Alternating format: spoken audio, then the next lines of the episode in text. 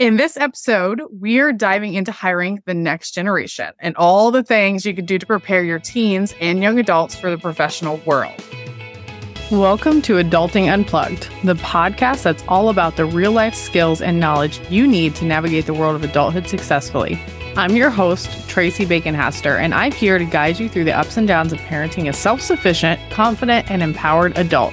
We believe that adulting doesn't come with a manual, but it does come with a community.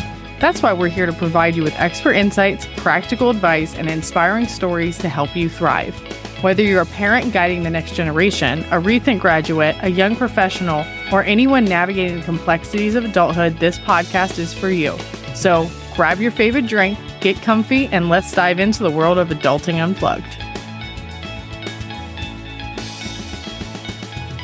Our guest today is Kaitie Reiniger, right? Reiniger. Yeah. You got it a hiring professional, professional, a speaker. She's a career pivot champion and recruiting and strategy consultant.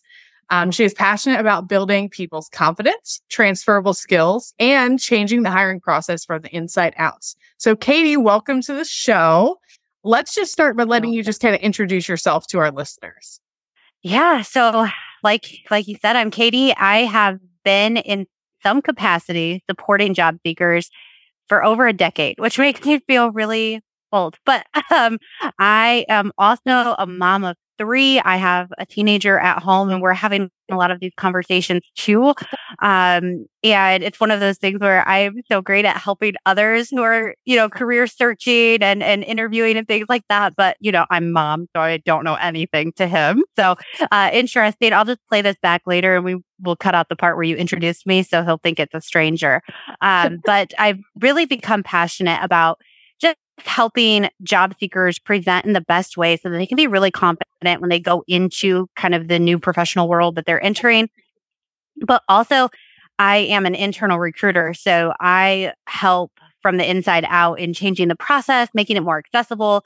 And I really have a great idea of kind of the wide variety of what hiring managers are looking for, sort of at every stage of the career path. So I'm really excited to, to share that today.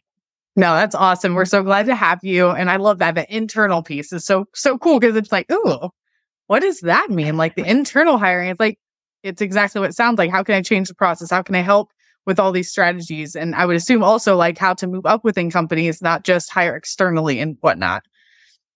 Yes. So I tackle everything.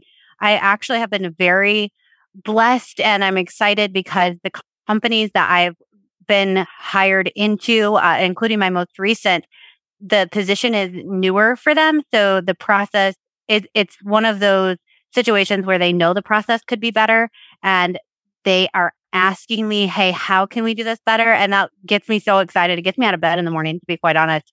Uh, because there's just a lot that we could do better internally too, right? Mm-hmm. We, I mean, you're on LinkedIn, how we connected. So, uh, you've seen that there are a lot of complaints out there about hiring process in general. And I get to be part of kind of making that better. Uh, and I also get to help with career mapping and making sure that there is some kind of career path and what does the development look like and all of that. So it's a really exciting place to be where I can help job seekers and still work kind of internally and help change the process in its entirety. Now, that's awesome. And I think that's why today's episode is so important because youth it's challenging. I hear so many students all the time they're coming out of college. They're like, man, I got this degree now, but I can't get a job. And I think, yes, colleges have career services office and I always recommend utilizing them, but they're still a college resource. They aren't always in industry and industry changes so quickly. So being able to have you on this call and talk about like, okay, how can these students that are coming out of high school or college be able to get into their career field that they're wanting to get into? I'm can you talk a little bit about kind of what employers are looking for in this day and age, especially in a post COVID world where I know a lot has changed? Yeah. So the market is swinging. It, it, it swung pretty hard one direction where it felt like you could just kind of throw out your resume and just land a job just uh, willy nilly. There were jobs for everyone. And now it's a little, little more particular, which is honestly probably more common. And that's what I would say students should really expect is the more difficult landscape. And I'm not saying it's right or wrong, but it's just kind of the world we're in right now. And so I, I think that there are going to be a few things that you can do to stand out. But I also want to just kind of drive home the fact that it really is a numbers game at the end of the day. You may not get the first job you apply for. In fact, you likely won't. And it's not indicative of your skills or your resume. I think the first thing that we do as parents, as professionals, we're like, okay, clearly let's fix something. Let's fix everything. Let's just throw the whole thing out and start over. And it's not always necessary. I will say if you've, you know, applied at a few places and you're really not hearing back at all. And, uh, you know, now we're, we're applying for 10 places. Now we're at 20 places. Hmm, maybe let's take a look at some of those uh, kind of more basic, the resume, your outreach, things like that that can go a long way but it really is a numbers game and it's getting a little more particular. So students should really come prepared to talk about uh, any, first of all, if they're going into any field where there's any kind of software involved, they can study that even if they're they don't have a job yet and i understand that but watch some youtube videos get familiar with the language you don't have to be an expert and certainly don't pretend that you are but it's really helpful to research some of the cutting edge things in your field before you go into these interviews. It's also really great to research the companies. I know that that's, it's kind of basic, right? I feel like everyone talks about that, but I can promise you, we definitely know the difference between someone who Googled it 10 minutes before they came into the call and they, they just said, okay, I'm just going to memorize every company I'm interviewing for. I'm going to memorize their mission statement. And we could tell the people who did that versus the people who really found something interesting about the company that spoke to them directly. And that's going to go further for you. So, for instance, I am now in the steel manufacturing industry by happenstance. I don't know how I ended up here. I'm really glad I did though. And it was brand new for me. So like a college grad, I'm putting out feelers into this industry and I had not a single clue. And had I pretended and just picked something off their website, I would have looked like an idiot. So what I did instead was I researched a little bit about the company and I found something that I could speak to. So they had some Glassdoor reviews that talked about interview process. Well, I'm an expert in that. So I was able to pull from that.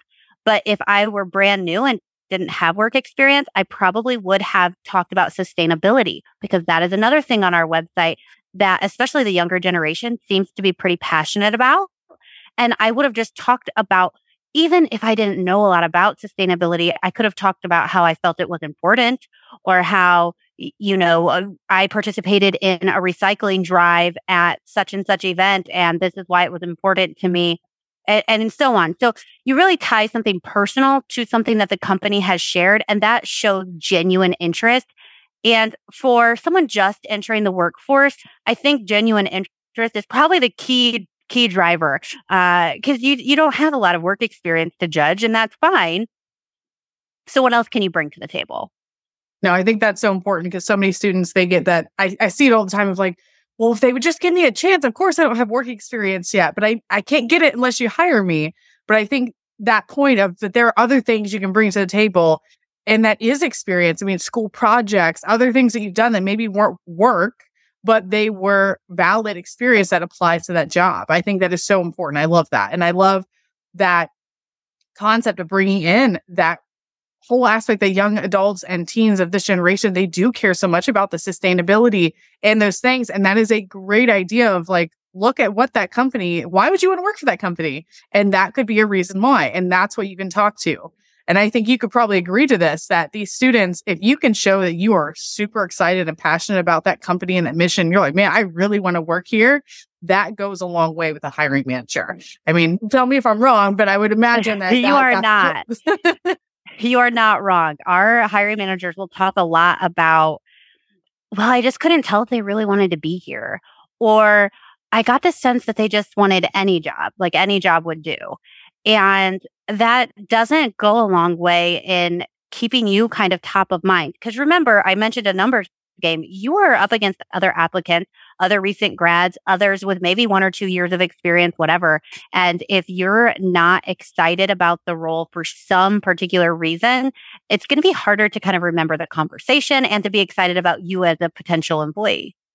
Yes. And I think that's so important, especially for, you know, students. I get it. I mean, when I was a teenager, I was so shy and so quiet and all these things. So that kind of brings around to that soft skills aspect, which we talk a lot about. I know parents are like, oh, how do I get my teenager or my young adult to kind of come out of their shell a little more and show that confidence and show that passion because they might be introverted, they might just be shy or timid or feel insecure. So what would be those soft skills and how to really showcase those in the interview?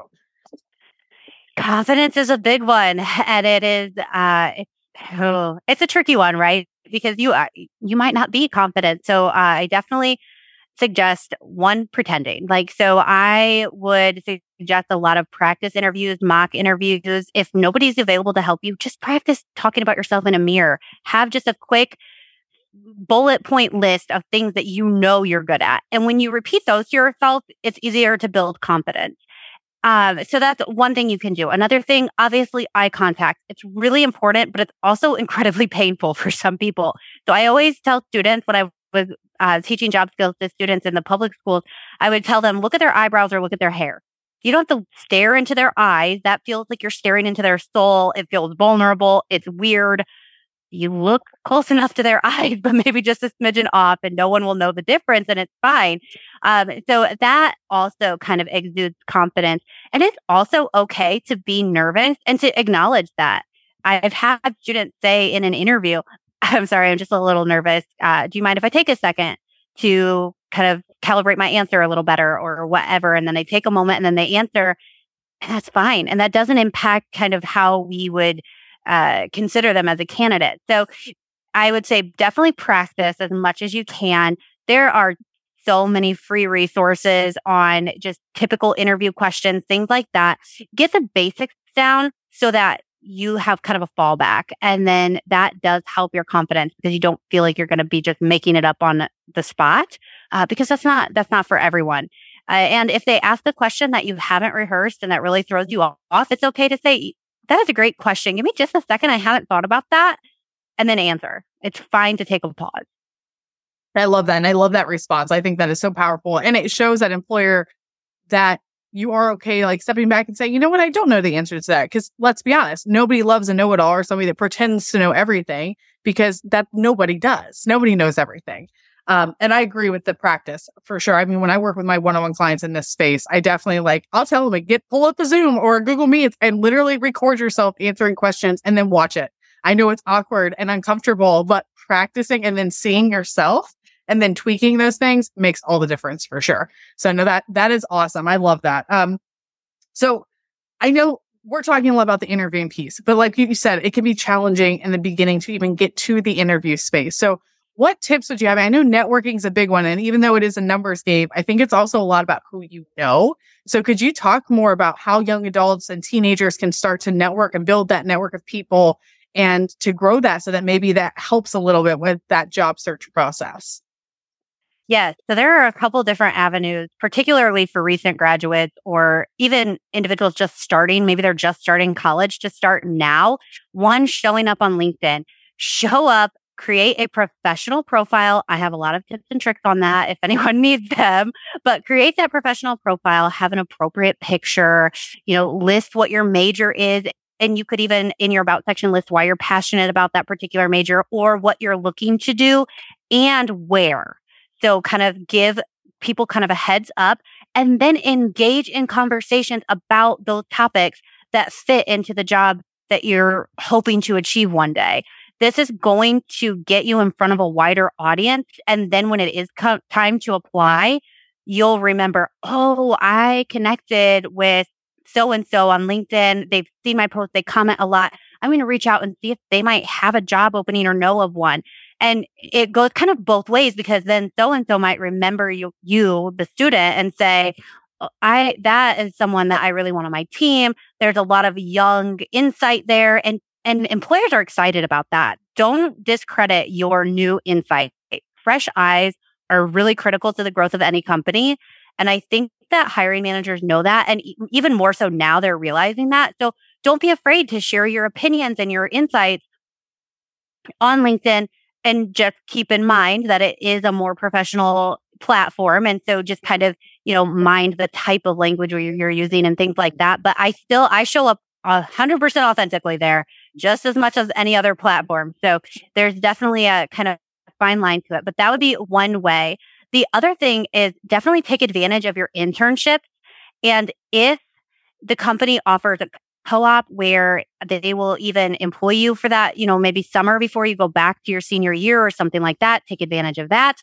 And if they are not going to hire you on for whatever reason, maybe they just didn't have a full-time opening or whatever the reason might be, or maybe you want to go to a different area, then at least connect with the hiring managers, anyone on the team that you've supported and get really great reference letters. Have them comment on your LinkedIn, giving those recs right there on your profile so people can see those. Really uh, take advantage of that time you have in the company. And also while you're there, be tracking your metrics. What are you doing there? How are you impacting the team? Because that is absolutely going on the top of your resume when you're ready to apply. No, I think that's awesome. And that definitely leads into one of our other questions about the internships and that role that that does play in your career insights and all the things. And I mean, you nailed it around the head. Like internships are huge for getting into that career after high school or grad or college. And I think there's a lot of internships. I think people think internships, even parents all the time think internships. Oh, but they have to be in college for that. And really, I know there's internships for high school students. You might have to be a junior or senior, but there are opportunities or job shadowing and other things and because not everybody wants to go to college. So could you talk a little bit more, I guess, about what that looks like for parents that are like, well, my kid, they might not go to college. So how can they do these things that we a lot of times think it's for college students to get into career fields? Yeah. So I come from a pretty rural area and I know that for us, it was called job shadowing, but we could do it junior and senior year where there was actually a couple of periods a day where we could leave and go to a job and it was all arranged kind of through the guidance counselor and we got job experience. And even if it wasn't like a career that we were interested in, I, I was a file runner for the local hospital, which had nothing to do with anything that I was kind of seeking, but it was uh, a really great just way to get some work experience for a resume. So the job shadowing is one way. There are also just career classes also, if the school has a debate team, a government team, anything like that, those things count too. I really think that the importance of involvement, I will say if it's involvement that your student is passionate about, then it goes a really long way. But I also don't want parents to think that their student has to be in everything to be successful because that's not the case either. I also am a huge, huge fan. I'm a huge fan of technical schools. I think that they're kind of underrated also. And especially now, I'll tell you what, I have been a recruiter for a while and I was hiring um, pipe fitters and welders for some time. And I'm actually, I'm no longer in that lane, but I am still getting emails every day of like, we need 100 of these professionals eh, yesterday. And so I will just also say that if your student is more technically inclined and they want to participate in maybe a technical class or school, I would encourage that. The trades are a great career opportunity too. Uh, and so, and also any project you work on in a trade school, even if you don't end up in that trade, still really impact your resume. Maybe you go for, I don't know, AutoCAD and you're like, I really hate design and detail and I don't want to be an engineer and this is awful. And that's fine, but you've got experience there that you can also share. So I just think that we want to count it all and don't discount anything that your students involved in, whether it be the club, the job shadowing, an internship, a formal internship, or also uh, a part-time job, a side job. If they're helping, I had a candidate the other day who's been working on his family farm since he was 12 years old and uh, said that they had no work experience. And I was like, excuse me, but I grew up on a farm and I know for sure you have experience. So tell me what you did on the farm. And we, we talked about it. So don't discount anything. It all, it all matters and it contributes to you as a unique individual and your unique set of skills. No, I, I love that. And uh, could you tell the, because I know parents are like, okay, cool. I'm not a resume expert. And the teenager that they might have a home is not always a resume expert. So, how would you transfer those life skills onto a resume that it's not job experience, but it's like, hey, I was involved in this club or I worked on this farm or I did these things? How can they display that on a resume that still helps them and showcases their skills? Yeah, so it can be tricky. certainly, I think it's worth acknowledging that it can be tricky. One thing I would do is you could, I would still list it as experience, skills and experience, maybe combine the two and list it out that way. But I also think in this particular case, this is where a cover letter can go a long way too, because it is an opportunity to tell a little bit of the story, but you can certainly list, um, academic achievements or academic involvement. It doesn't have to say professional experience just because it's a resume. But also don't discount it if it really was professional experience. You can talk about, uh, you know, family farm hand, 12 years, talk about what you did on the farm or whatever it may be. Um, that was just kind of the first example that popped into my head. But I think both. And I think the cover letter, a lot of people are over them and they don't think that they serve a real purpose. And as a recruiter, I would never say that someone has to have one. But if you are career transitioning or you are just starting out, I think they're a great way to tell your story. Hey, I recognize that I don't have a whole ton of professional experience, but I recently participated in X, Y, and Z, and it taught me a lot about this that relates to your company. I would love to have an opportunity to chat about how I could contribute to the team and learn while I contribute. Um, so I definitely think that cover letter is going to be handy there. And otherwise, just format it as a resume, but you can title, you can change those titles to whatever fits. No, I love that. And I, I love the aspect of the cover letter of that story of like saying, Hey, I may not have this, but here's what I do bring to the table. And here's what sets me apart from other candidates that may have all this experience. But guess what? I have that drive and that passion and that excitement and I am willing and eager to learn kind of thing, which is awesome. So I love that because I know that's something I get a lot with students I work with that are in high school. So they're like, I haven't had a job yet. I don't have anything to put on a resume. I'm like, ah, I bet you you do. I bet there's some things that you can definitely put on there and expand on there. And I think this is a place where parents can really step in and help their students kind of form that first resume, at least to get a draft going and help them kind of to start to build that experience to feel a little bit more confident when they submit it to jobs. So that's awesome. Um, so I guess let's let's shift directions to more of the what do you see are the biggest I guess challenges that students have in interviews that maybe they don't do a hundred percent, like some of the biggest kind of oopses and what can you kind of how to shift those things? Yeah, so I would say definitely uh, the biggest oops is going to be um, just pay attention to what you're wearing. Uh, I think that's probably one of the first things. And also, uh, I mean, and that's simple. Like khakis and a nice shirt is fine. It doesn't have to be, but I would just keep in mind like how things fit and what they actually are. So that would be really important. And then I would also say, um, just how mm, the language that you're using, making sure that you are, uh, demonstrating a level of kind of respect to eh, honestly the same way you would talk to a teacher or a parent or maybe your grandmother or someone at church like just with that level of respect i think that um we've gotten pretty casual in the hiring process and that's great it actually it works for me that's fine but especially when you're just entering the workforce you're already there's already that question of is this person ready for the workforce right because we know they haven't had a lot of experience so dress the part and speak the part. And those are things, parents, that you can easily remind students of. Students, those are things that you probably already know. Uh, and so those would be the two that kind of jump out at me right away. I will also say, I love how many students are practicing the handshake. Uh, when I first started teaching job skills in classrooms, I had students who wouldn't even try to shake my hand and I had to teach them about a firm handshake. And that is great. So have a firm handshake, but don't try to hurt the interviewer. I've had a few recently that were going a little hard and I was like, oh, okay. Um, so you know, those are some tips. I will say that I don't think that any one of those things would make or break your opportunity. But again, when we talk about, you know, you really want to put your best foot forward, that's a good way to do that. Those are three that kind of just really stand out from the get go. I agree. I think especially in this younger generation, because like you said, a lot of things are more casual. You have all the social media, you have the texting talk, not like professional talk anymore.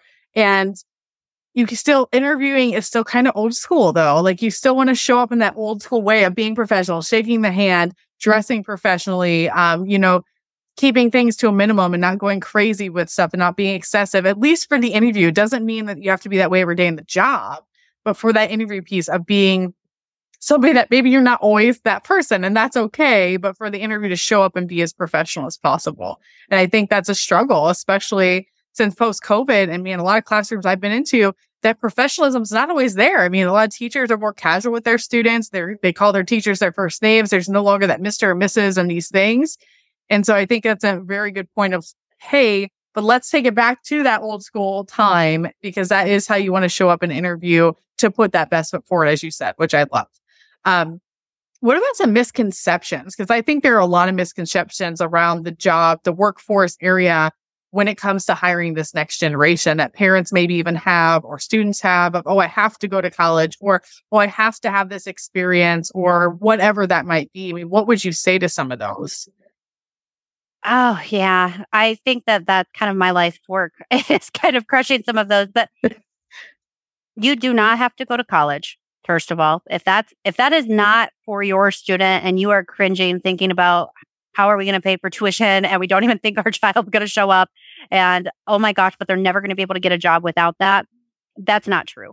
Uh, it, it's just not. And I will say the landscape is rapidly, rapidly changing around that so much so that even jobs that post, you know, you have to have a bachelor's degree or you have to have whatever, even those, a lot of companies are taking them down and reposting them without that requirement. Uh, not everyone, not everyone. I will say that there are still some. So I guess one thing a student should definitely do is if they have like a specific company in mind, which I do kind of um, warn against. I think you should be pretty open minded. But if you have a particular company or set of companies in mind, well, then do your research because if they're not flexible on that, well, then you know you've got to kind of get it done. But otherwise, the degree is not as important as how you show up in your outreach, in your resume, and in the first couple of interviews. Uh, I think that there's also kind of this this misconception that you, mm-hmm. you know, if your resume is not perfect or if it's not super full, you won't be considered.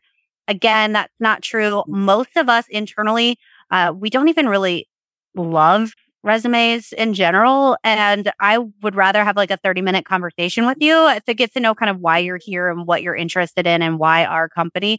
Uh, so I think that there's, um, obviously put your best foot, foot forward there. And certainly, you know, there are tons of free templates online. Make sure it's legible, make sure all the things. But if you've done all you can do, like it's okay if it's not super full. Certainly don't make things up to make it look better. And I think another misconception that I kind of spoke to earlier is that your student needs to be involved in everything eh, to get any kind of decent career job, what have you. And it's just, it's just not the case. Um, I would rather see one or two activities that your student can talk really passionately about and with conviction than 200 activities. And your student comes to me and says, yeah, I was in all these clubs, but I had to miss quite a bit of this one because I had this one and so on and so forth. So really quality over quantity and really um, focus on whatever your student's passionate about. That comes through on the flip side. So I know as a parent of a teen, it's hard for me. Sometimes I'm like, oh, I wish you would do a little more. I wish, you know, you could just join one, one sport or one whatever. But really eh, being in the hiring landscape, I'm seeing that you can be wildly successful without those things too. So again, I would say quality over quantity. What is something that you're actually going to participate in and love and be able to talk about freely? No, I think that's awesome. And and honestly kind of runs into that next question of are there specific industries or sectors that really are open to hiring young talent that maybe doesn't have a lot of experience or doesn't have the college degree, or even if they do, but they're right out of college? Like, what kind of industries would you say are good ones to look at or consider that really do have that excitement for hiring that next generation of, of youth? Oh, there's so many. There's so many. And honestly, this question is kind of surprising. Uh, the answer is surprising to me because industries that you wouldn't expect so I just mentioned I jumped into the steel manufacturing industry. That's a very traditional industry. We love to hire college graduates. We have an amazing career mapping opportunity. Uh, I also spent some time in tech. Same thing there. I would um, say focus on a more established tech company rather than a startup. Startups will be excited excited to hire young talent, but I just kind of worry about the sustainability of the role uh, in general. So just keeping in mind the market, right? Like we want to go into a field that's going to be around for a while, and tech is, but some of the startups they fizzle out kind of quickly. But that could also be the thing that the student loves. If they love to get in with a startup and they just know that, okay, every couple of years, I'm probably going to have to go to a new startup because, right, they're only a startup for so long. Um, if they know that, then that's fine. But that's an industry, tech in general, they get pretty excited about that. Any, honestly, any of the trades, the unions get excited to bring in fresh graduates from trade schools. They, I mean, you can find a job in about any industry, but you really need to be open to a couple of things. One, I would say don't put a whole lot of stock into the actual title. So don't limit yourself uh, in terms of the title. And two, recognize that if you are wanting to enter an industry that is uh, a little more traditional or that is a little um, more known for having kind of that mid to late career, then you might have to take a job that is not glamorous or is not maybe the highest paying or what have you and if you can afford to do that, then fresh out of college is the time probably to, to explore those things. So I think, um, that is one thing that we do see sometimes is that students have heard about like, oh, this certain industry pays so, so much. I, I want to do that.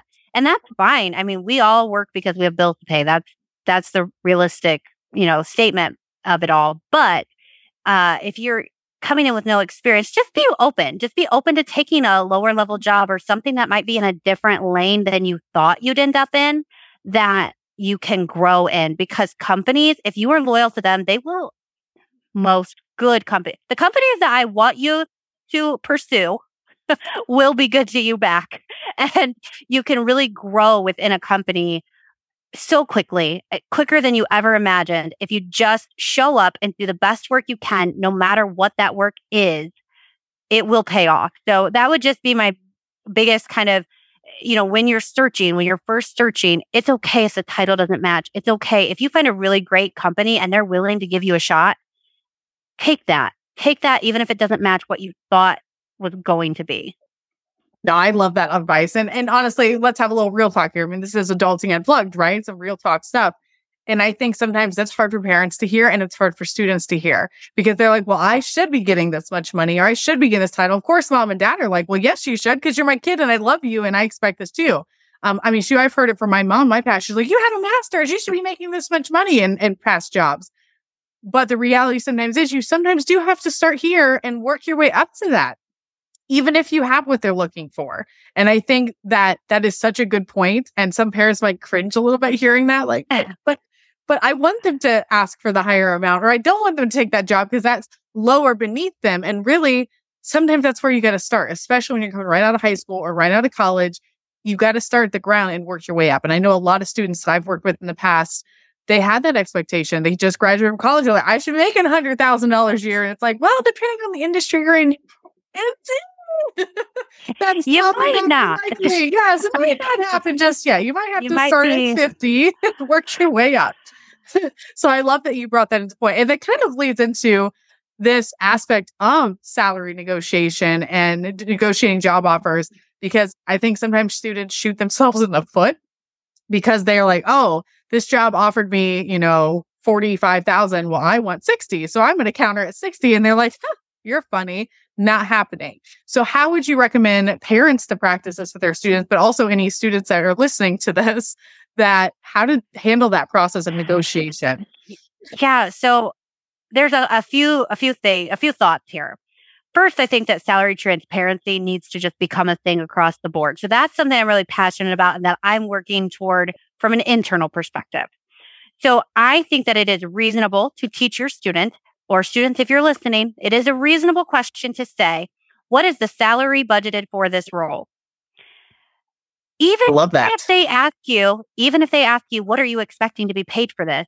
It's okay to not answer and to say, you know, I am exploring all my options and money might not be, you know, the number one thing for me, the number one deciding factor. Or you could say, Hey, I'm just exploring my options. I'm fresh out of school. So I'm newer to the industry. I would love to know what the company has budgeted for this role so that I can consider all my options fairly.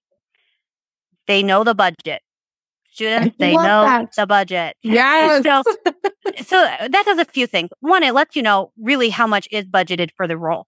Students, hear me when I say you're going to hear a range if you have no experience, you are likely at the bottom of that range. So just keep that in mind because what happens sometimes they're like, oh, 50 to 80K, I'm asking for 80, right? Like, and parents, you might hear that too and think, well, yes, obviously you should ask for 80.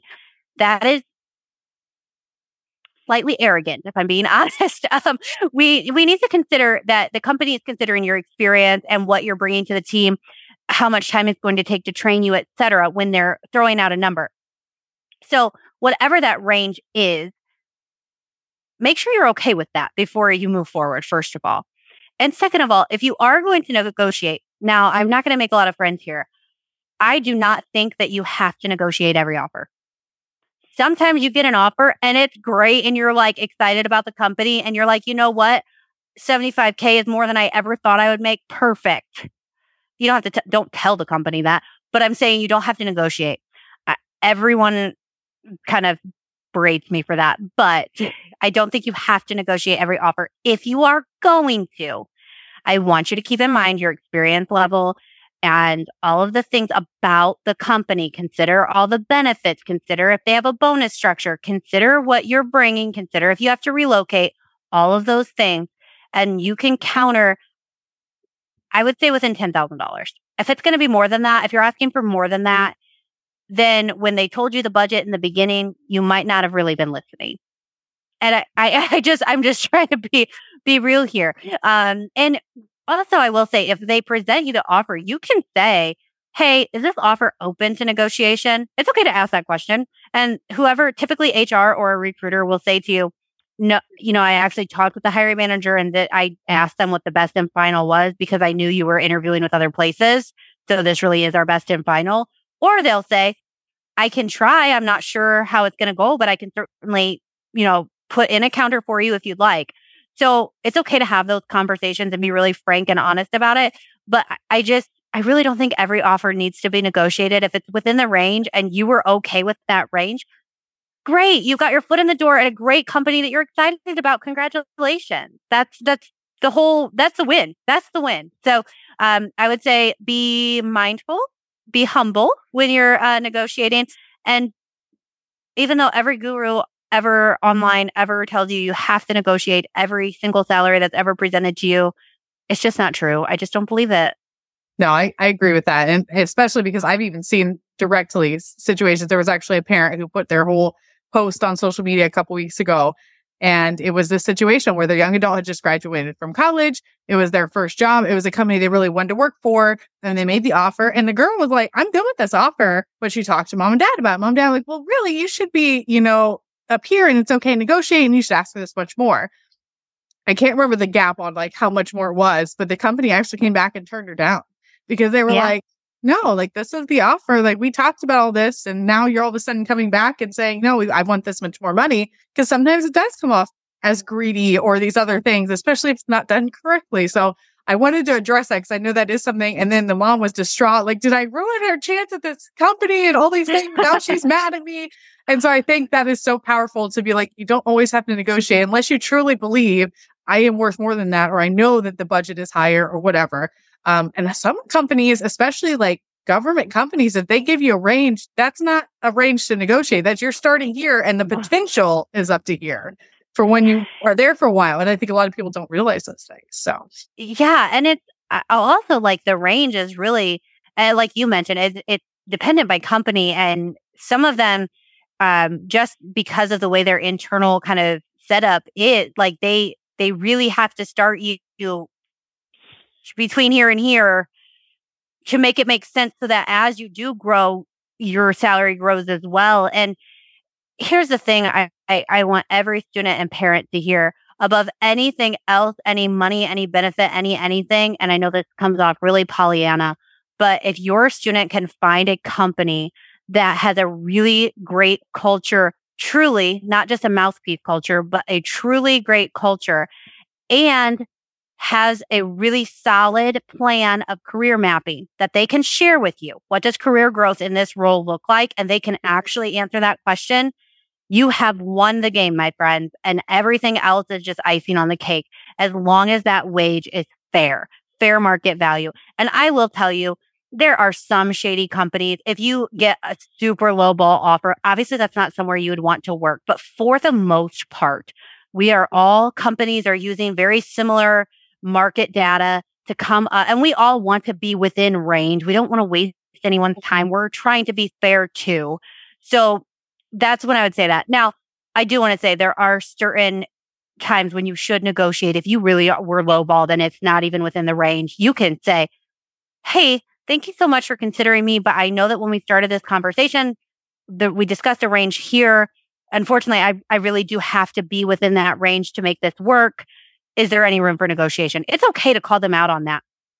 But otherwise, if they show up within the range that they said they would, and it's a great company and you're excited about it, do not shoot yourself in the foot by trying to get more money. Especially, I've seen I've seen candidates lose roles over five thousand dollars you're not even going to see $5,000 on your paycheck hardly when it comes to being paid out. And, and the reason they lost it, to be clear, was not because the company was unwilling, but it was their approach. So they were very rude and very um, kind of condescending about it. And so had they taken the offer, they could be with a really great company, but because they wanted to argue over $5,000, you know, and I think that was a case of, well, they said I should negotiate. So I'm just negotiating anything. So just keep that in mind. I don't, I don't think it's a, a must have. No, I love that. And I, I, think that's great. And so, well, I mean, to kind of wrap up this conversation, which has been amazing. And I, I mean, for me, because I'm like nerd now, because this is like my wheelhouse. I love the career stuff and, and helping these, these next generation. But what would you say if you were to give like some really just, here's what you need to know about the raising the next generation of students, helping them in the workforce. So maybe like a parent tip and a teen or young adult tip for going into the workforce, what would you say that would be? Yeah. So I would say parents prepare your child as much as you can, kind of on the back end, whether it be helping with the resume, helping with interview prep, whatever, but then let them kind of navigate the system by themselves. If they are coming to you saying, Oh, mom, I, I or dad, I, I kind of really messed up in this interview, instead of blaming the interviewer or whatever else, ask them, oh, well, what could you have said differently? What would you have said differently? Remember that this, I, I mean, it's go time, right? It's, it's adult time. So, uh, just, I, I would just say you've done so much on the back end. Absolutely prepare them. But then once you've done that, let them try it. Let them figure it out. And also, please don't force your child to go into a career that has more money just for that. So if they have something they're really passionate about and it can be a job, a steady job, great. Then let them do that. Cause in the end, like if they don't love it, they're not going to perform well. Right. So that would be my parent tip. My student tip would be, and I guess this could be for parents too, really take some time now before you're job seeking to figure out all the different careers out there. I think that your mind might be blown when you realize how, how many jobs exist in the world that you know nothing about because you view, you know, your kind of community versus the whole big wide world and what's out there. So I like I didn't even know recruiter was a real job. I didn't know that was a thing, like an internal recruiter. I did not know. And even my dad called the Better Business Bureau when I got my job because he thought I was scammed. So parents and students, just do some exploration. Don't, and also remember it's okay if you start one career and you have to pivot. It's okay to pivot, but do some research ahead of time. Figure out what all is out there. There are some really great, rewarding careers that will be sustainable and will support your lifestyle that you've probably never even heard of. So really dig into that. Yes. And shameless plug, parents, if you need help with that, I'm your girl. Happy to help. we love that. yes. So, well, this was this was an amazing conversation. Thank you so much, Kaitie, for being here, for all the valuable insights and experiences with us today. It's been really an incredibly informative, inspiring conversation. Like, I think this is so powerful for families. Um, everybody that's listening, be sure to connect with Kaitie on social, especially LinkedIn. yes, please on more about the LinkedIn. things. Yes, definitely connect with her on LinkedIn. And we are just so excited to be here. We'll drop her link in the show notes so that you can connect right with her on LinkedIn and follow her for more great insights. So thank you so much, Kaitie. Thank you for having me. Thank you for tuning in to another unfiltered episode of Adulting Unplugged. If you enjoyed today's discussion and found it helpful, don't forget to subscribe, rate, and leave a review on your favorite podcast platform. If you want even more resources, tips, and tricks, then go to our website at www.adulting-university.com, also in the show notes. And jump on our email list to keep up with all the latest and greatest. Until next time, remember that adulting is an ongoing journey, and we're here to help you every step of the way. Stay tuned for more insightful episodes, and in the meantime, keep adulting unplugged.